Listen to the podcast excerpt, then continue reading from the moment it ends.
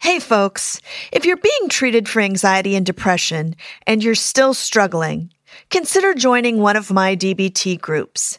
Skills groups are a supportive, inclusive, cost effective way to get the skills you need to create the life you want. Go to my website, RebekahShackney.com slash groups for more information.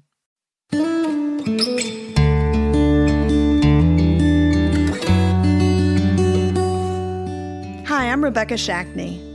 Anxiety is something that plagues us all, especially now. I teach my clients to set up simple routines to get them through. But finding time for self care is hard, even for me. But I'm trying to do better. This is A Therapist Takes Her Own Advice.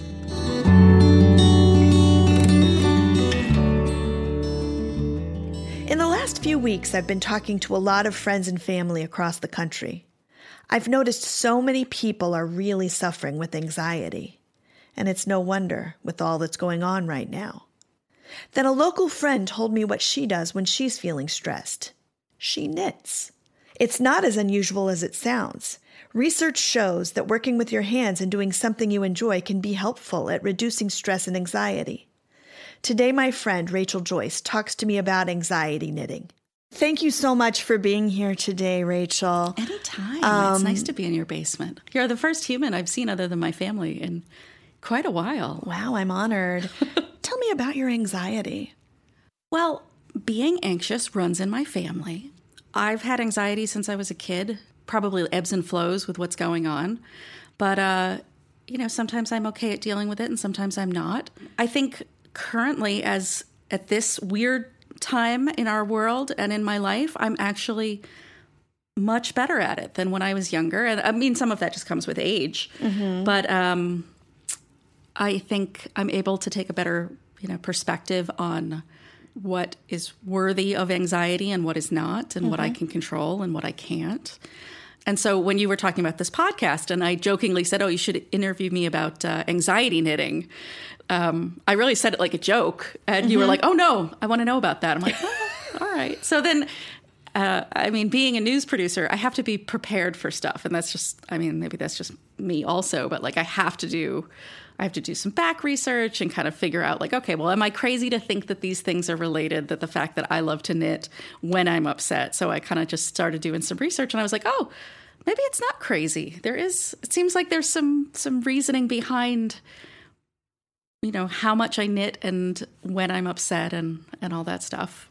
So tell me, how does the the anxiety manifest for you? Just like for me, for you, yeah. So like, uh, I'm someone who just kind of overthinks things and does and likes to be in control. Mm-hmm. And when I feel out of control, whether out of control of the world or my own life or something, you know, just just that I can't uh, I can't fix, I start to like loop my mm-hmm. thoughts that mm-hmm. I just mm-hmm. can't get out of uh, I just can't get out of worrying. You know, like I can't, I either go over the thought over and over or, you know, it re- leads me down a rabbit hole that I just go down. I'll start thinking, like, well, what's the worst thing that could happen in this situation? And then, as though, well, if I figured out the solution to that, it would be okay, it would be fine. But it's not, and it's not going to happen. So, um, I mean, that's kind of me. And like, I think for me, like, it really took a long time to kind of just acknowledge that, like, yeah, it's it's okay to need help. You know, it's interesting. We do a lot of thinking when we're we're feeling something, and we try to think our way out of a problem or out of an emotion. And you can't think your way out of an emotion. You have to feel your way out of an emotion. But it feels like you're doing something. You're getting something done if your if your mind is racing and thinking. And okay, if I figure this out, it'll be okay. And really, what happens is that just begets more and more anxiety. It's like we've tricked ourselves into thinking we're doing something good, but it doesn't really help. Right. And it, I mean, you absolutely have that feeling of like, well, I'm going to fix it and I'm going to, I'm going to make this better. Mm-hmm. And kind of all that extra brain energy. Like for me, it feels like it's physical energy that I should be working off, but I'm I'm doing it mentally, and that's horrible. It just makes it worse. I should get up and jog or something, but well, so that's an interesting um, point. There, you can deal with anxiety um, in two different ways. You can lean into it, or you can back away from it. So the leaning into it would be the getting up and jogging, going for a walk, cleaning the kitchen. My kitchen is never so clean as when I'm um, really anxious or really agitated. Um, doesn't happen very often. um, so so you can lean into it and really utilize that energy, that emotional, physical energy or you can back away from it, going from the fight or flight anxiety place to the rest and digest. Is that like the meditation side of is that like dealing with it through meditation? It can be I mean it can be dealing with it through meditation, through deep breathing, through guided muscle relaxation. It can be which we do every single night at bedtime. I love Alex that. and I we have our shared meditation that we do in bed as we're going to fall asleep. And we we say we're like, "Okay, is it time for the lady?" as though she's going to join us in bed. and um we pull her up on Alex's phone and she that's how we fall asleep. That's fantastic. Mm-hmm. And you know, I it really does get you into that relaxed state. And the thing is that at, the more you practice it, the more your mind is used to it. It's reshaping your mind to, okay, now we're relaxing, we're falling asleep. So tell me about knitting. So, I mean, I learned to knit when I was, uh, I guess, in college or so, uh, you know, taught by a close family friend. And I liked it. I thought it was fun and it was something to do. Mm-hmm. Um, so, like, I knitted on it, you know, or I knit on and off from college and through my 20s. And then I stopped when I had a baby and I ended up having like carpal tunnel and mm-hmm. couldn't. And then I had surgery and I started and and the surgeon told me like, "Uh-uh, you're not going to go back to that. You're going to make it worse. Give up. You're not going to knit again." Wow. And I you know, at the time I was like, "Oh, that's really disappointing. It's something I enjoy." And then 2 years ago or so, I, I had this, you know, like big traumatic thing in my life and I was walking in a store. I was walking in a Walmart randomly enough, and I passed the yarn section, and it was like I just like zombie walked it over and bought cheap needles and really cheap yarn. And within a day, had like retaught myself how to knit. And I was in this kind of haze of, you know, a life moment, mm-hmm. and I couldn't process what was going on, but I could do this thing, and I could I could pick up this, you know, cheap ass yarn and these annoying needles mm-hmm. and like you know, in some sort of trance, I could kind of I realized that I could calm my brain down. Wow. And uh, so I started again. And that's it. And for some reason it felt completely different. So like I had I it took a little while to remember the motions, mm-hmm. but for me, I was doing it for a very different reason. I wasn't like 22 knitting, you know, my boss a pair of baby booties, or I wasn't making a friend a hat. It was um, it was like purely for me, and it was purely like I'm going to do this this thing to calm my brain. But that's just me. Like I know that that's not, you know, that you mean you're not solving the whole world's problems? I am not. No, this for me. I have not figured out the world's problems. I wish I had. Wow. You know what's interesting? You say that I, almost as if you're apologizing for like having found the, my own cure, or I mean, your it's own not thing. But... Your own thing. The thing. See, there's no cure for anxiety. No. There's no cure. It is something we have to have. If we don't have anxiety, we would all just sit and lay on the couch and watch Netflix all day long we would never pay our bills or go to work or do our, you know, do uh, the schoolwork that our children need to do. Um, we would not do those things that we need to get done. So we need some anxiety. It's motivating us. What we don't need is that level of anxiety that paralyzes us. Exactly. That's sort of that that feeling of being fr- completely frozen mm-hmm. from making any sort of action at all. You have to learn how to have it in your life mm-hmm. and have it not take over your life. So I think it's really important that you have found something. Yeah, I mean, for me, it feels it certainly doesn't take away all the anxiety, but it feels like it's just taking off the top edge. Like it's that, you know, it's that feeling of like that having a drink, that first cocktail where it like just takes the edge off and you're mm-hmm. you're good. You're you know, think about like that awkward first date where you're like, I'm just gonna have a drink and I'm just gonna I'm just gonna feel a little better. for me, it's sort of like it takes the edge off and I can do other things. Like I can, it's something to do with my hands. It keeps, it's enough thought that it's taking the, the top level of worry away for me. Excellent. That's fantastic. That's really fantastic that you have that.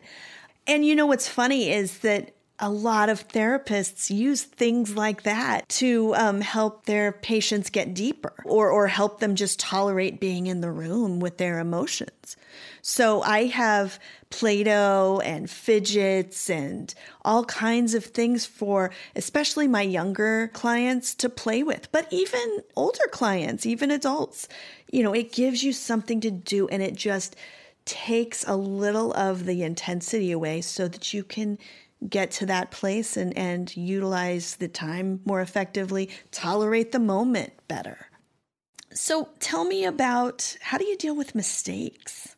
So, okay, so I know that there are different um, there are different ways of thinking about mistakes. I have read that um, back in Victorian times, people would like knit mistakes intentionally into their work mm-hmm. because it would either let the let the soul out or it would.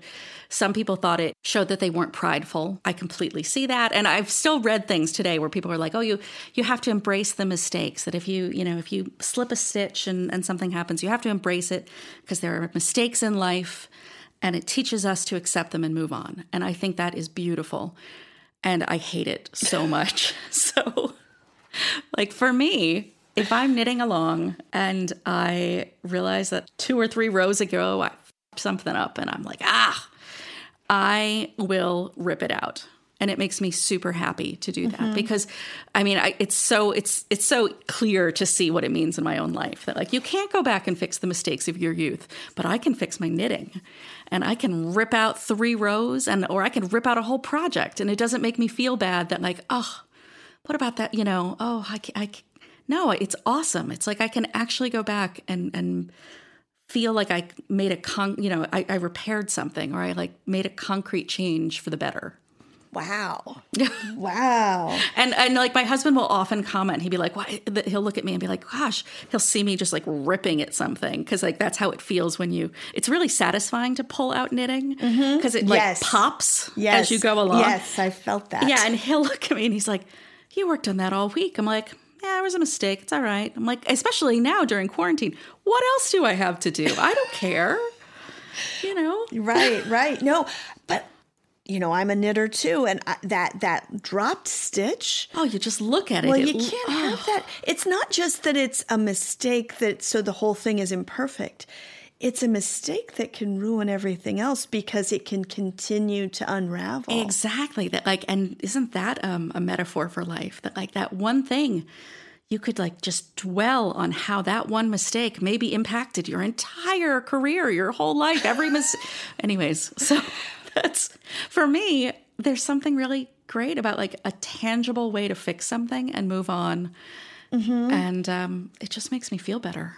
Um, and I love the idea that this is about the process. And so there's an impermanence to it, mm-hmm. that it's not about here, I have made you this thing or, you know, whatever. It's, I have been able to quell my anxiety and tolerate quarantine or whatever's mm-hmm. happening in your life better because I have been knitting. I've been doing this thing.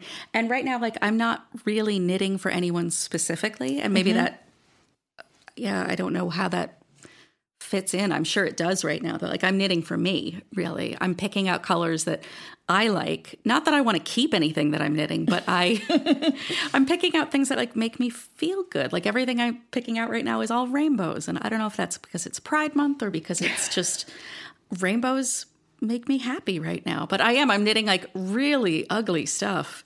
And I, I love it. Um, and so then I'm I'm not really picturing who I'm going to give stuff to. Mm-hmm. I'm just thinking about the action, and there isn't the pressure of like, oh, this has to be done. This has to, you know, I'm making 18 bags, and if somebody wants one, I'll pass it off into the world.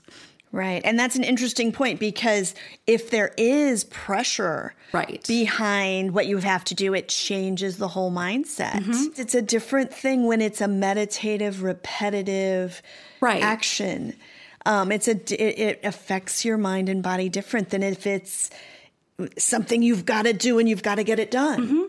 You know? Yeah, I mean, my current state, my my my natural, um, what would you call it? My habitat currently is sitting in this glider swing outside, looking at the bird feeder, knitting, and I mean, the world just goes on around me. Uh, my kid plays, my husband putters in the yard, and I just sit there like a in a trance, knitting, looking at the birds, listening to a podcast, and like it's how I'm coping. So I want to talk a little bit more about what physiologically the the um, knitting does for you. Yeah, so like I'll tell you, and then I'm really curious to hear kind of like what it means. So mm-hmm. it's like a feels like meditating to me. Mm-hmm. That like when I knit, if you're not a knitter, like there are different stitches you do. And some are easy and some are hard. And like I will choose what I want to work on depending on what I feel like. Mm-hmm. Um, like I can do something really simple and it my you know, I can hear the needles clink and I can you know, my hands kind of know what to do. And I, in the very, very back of my mind, I'm counting stitches. So I'm mm-hmm. kind of, it's just numbing everything just a little bit. Mm-hmm. And it's, it just feels kind of soothing. I, like I've always joked with my friends that I was like, no, that's, it's, it's like anxiety knitting. That's what I'm, I'm doing this to fix myself. I really hadn't looked into if that was true. It was just my own theory. I, so I want to just correct something. You said you felt like you were numbing out. You're not numbing out. It's a way for your mind and body to process that anxiety.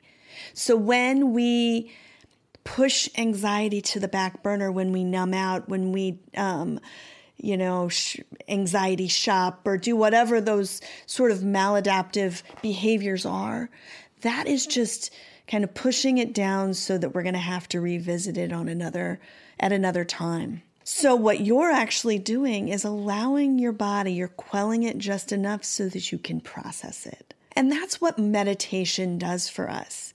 It gives you something to focus on. And then you notice that your mind drifts away. And then you bring yourself back to the breath, to the knitting, to the rosary beads. Mm-hmm. And y- then your mind drifts away again. And when your mind drifts away, that's your mind and body processing that anxiety and letting it go. So it's much different than numbing.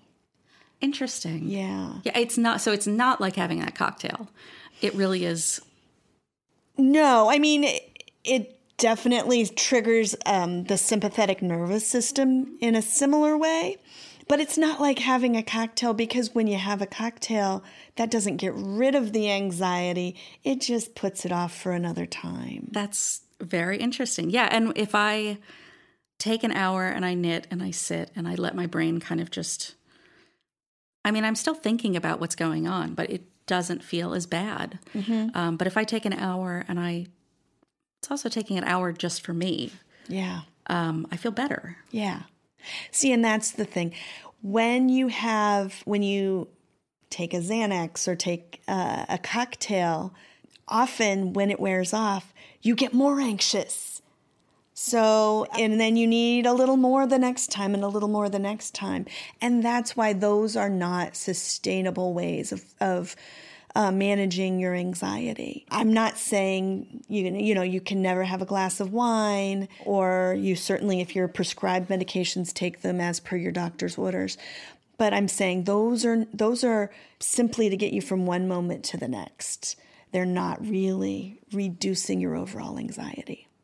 Interesting. Yeah. Yeah. No, I mean, it makes total sense. Um, So what happens is, um, I think it's the sound, it's the physically doing something with your hands, and even the counting in the back of your head that's triggering your sympathetic nervous system, which is the opposite of the fight or flight impulse that we have with anxiety.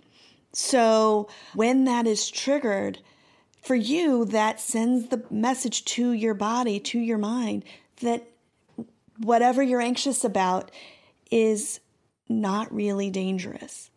You know, it's like your logical self is saying it's okay.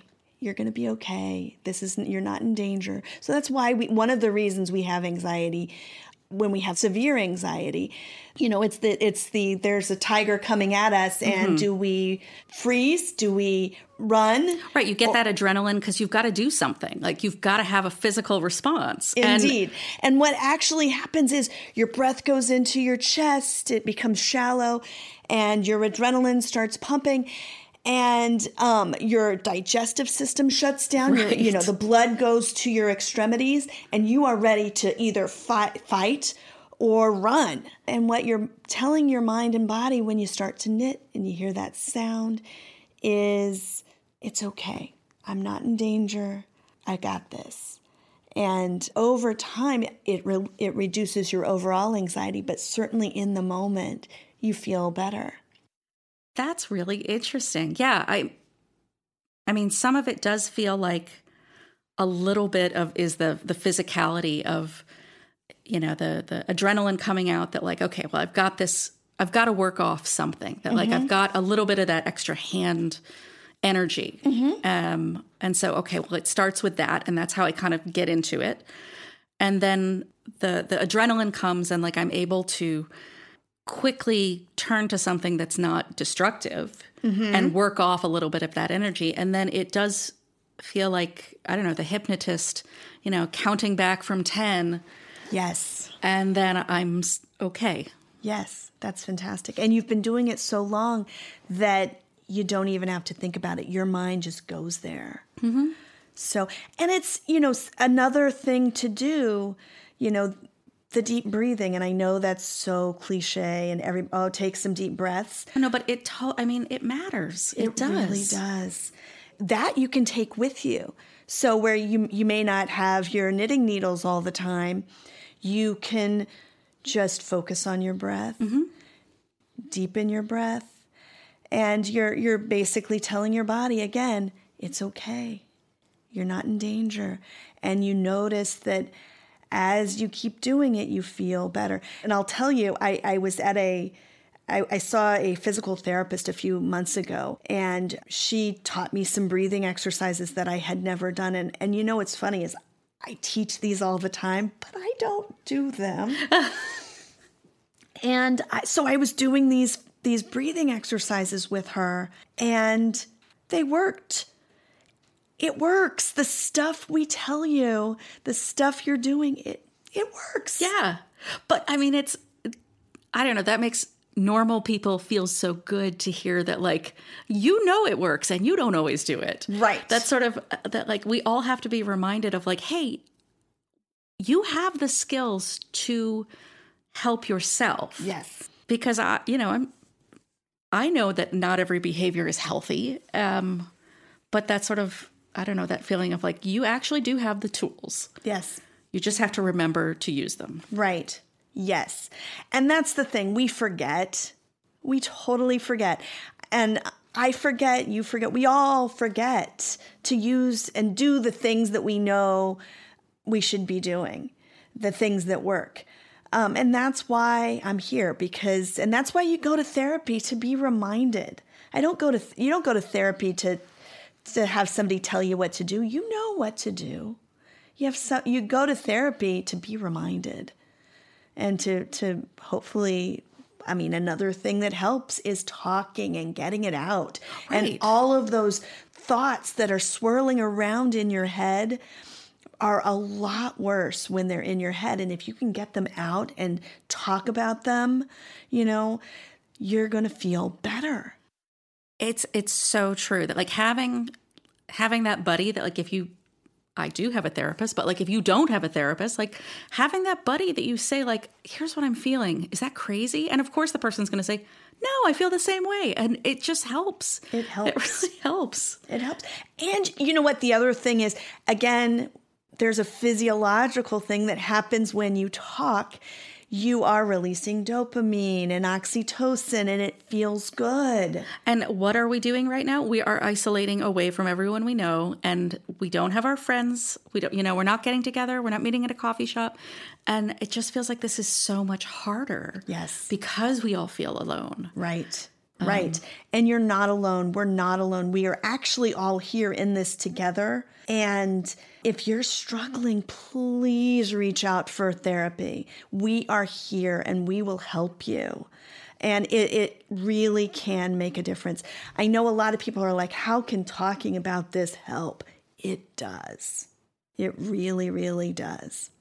Totally. So, totally, totally. You mentioned earlier that um, you and Alex do the uh, meditation before you go to sleep. I just want to talk about that for a second and how people can use that at home to really, because that's something that you can just do. Yeah. Uh, I, you know, and I, it's, I really never meditated until this, till we all st- got stuck at home. so, um, I, I uh, use a workout app, and they happen to have some meditation stuff on right. there. How long did it take before you um, started to feel a difference? I would say like the first three or four times I did it, mm-hmm. I felt dumb. Okay. And I liked it. I was like, okay, well, that was calming. That was fine. Yeah. But, you know, you kind of get over the cheesiness uh-huh. of it. Um, but then I realized that I was like, okay, well, you know, even if it feels cheesy, it's working. Yeah. So what's the difference? Like, there's no one around judging me for oming or or breathing like this. Mm-hmm. And it's funny. I I had been doing it, and I know my husband had seen me doing this before bed as he would brush his teeth and I would like have my little meditation tape playing. And for me, like having listening to something. You use a guided meditation. I use a guide, yeah, and I, I actually have to. I don't think I can get in that state, maybe not yet, at least, without someone walking me through it. Mm-hmm. And, um, you know, he was cool with it. And then his therapist recommended he start it. And so then I was like, all right, well, we're going to do this together. And so it became our weird nighttime routine. And I think the fact that, like, we don't judge each other, we both fall asleep really well. It's great. And I'm someone, I have a lot of sleep issues. Mm. And um, it, I really like doing this more than I like taking a pill. I like more than I. That's than fantastic. I. I it, for me, it works, and for I, I like having the same guided meditation every night because mm. I don't like to think about what's coming next. It's like I know it. It's comforting. Mm-hmm. It's like having the same movie on. Wow. You know, I don't know. Yeah. But that's just me. I don't know how. No, I think that's fantastic. Um, I actually have had clients. I had one client a few years ago who had to have half a bottle of wine to fall asleep every night. And then she started meditating and was able to fall asleep without any wine. And it was so great.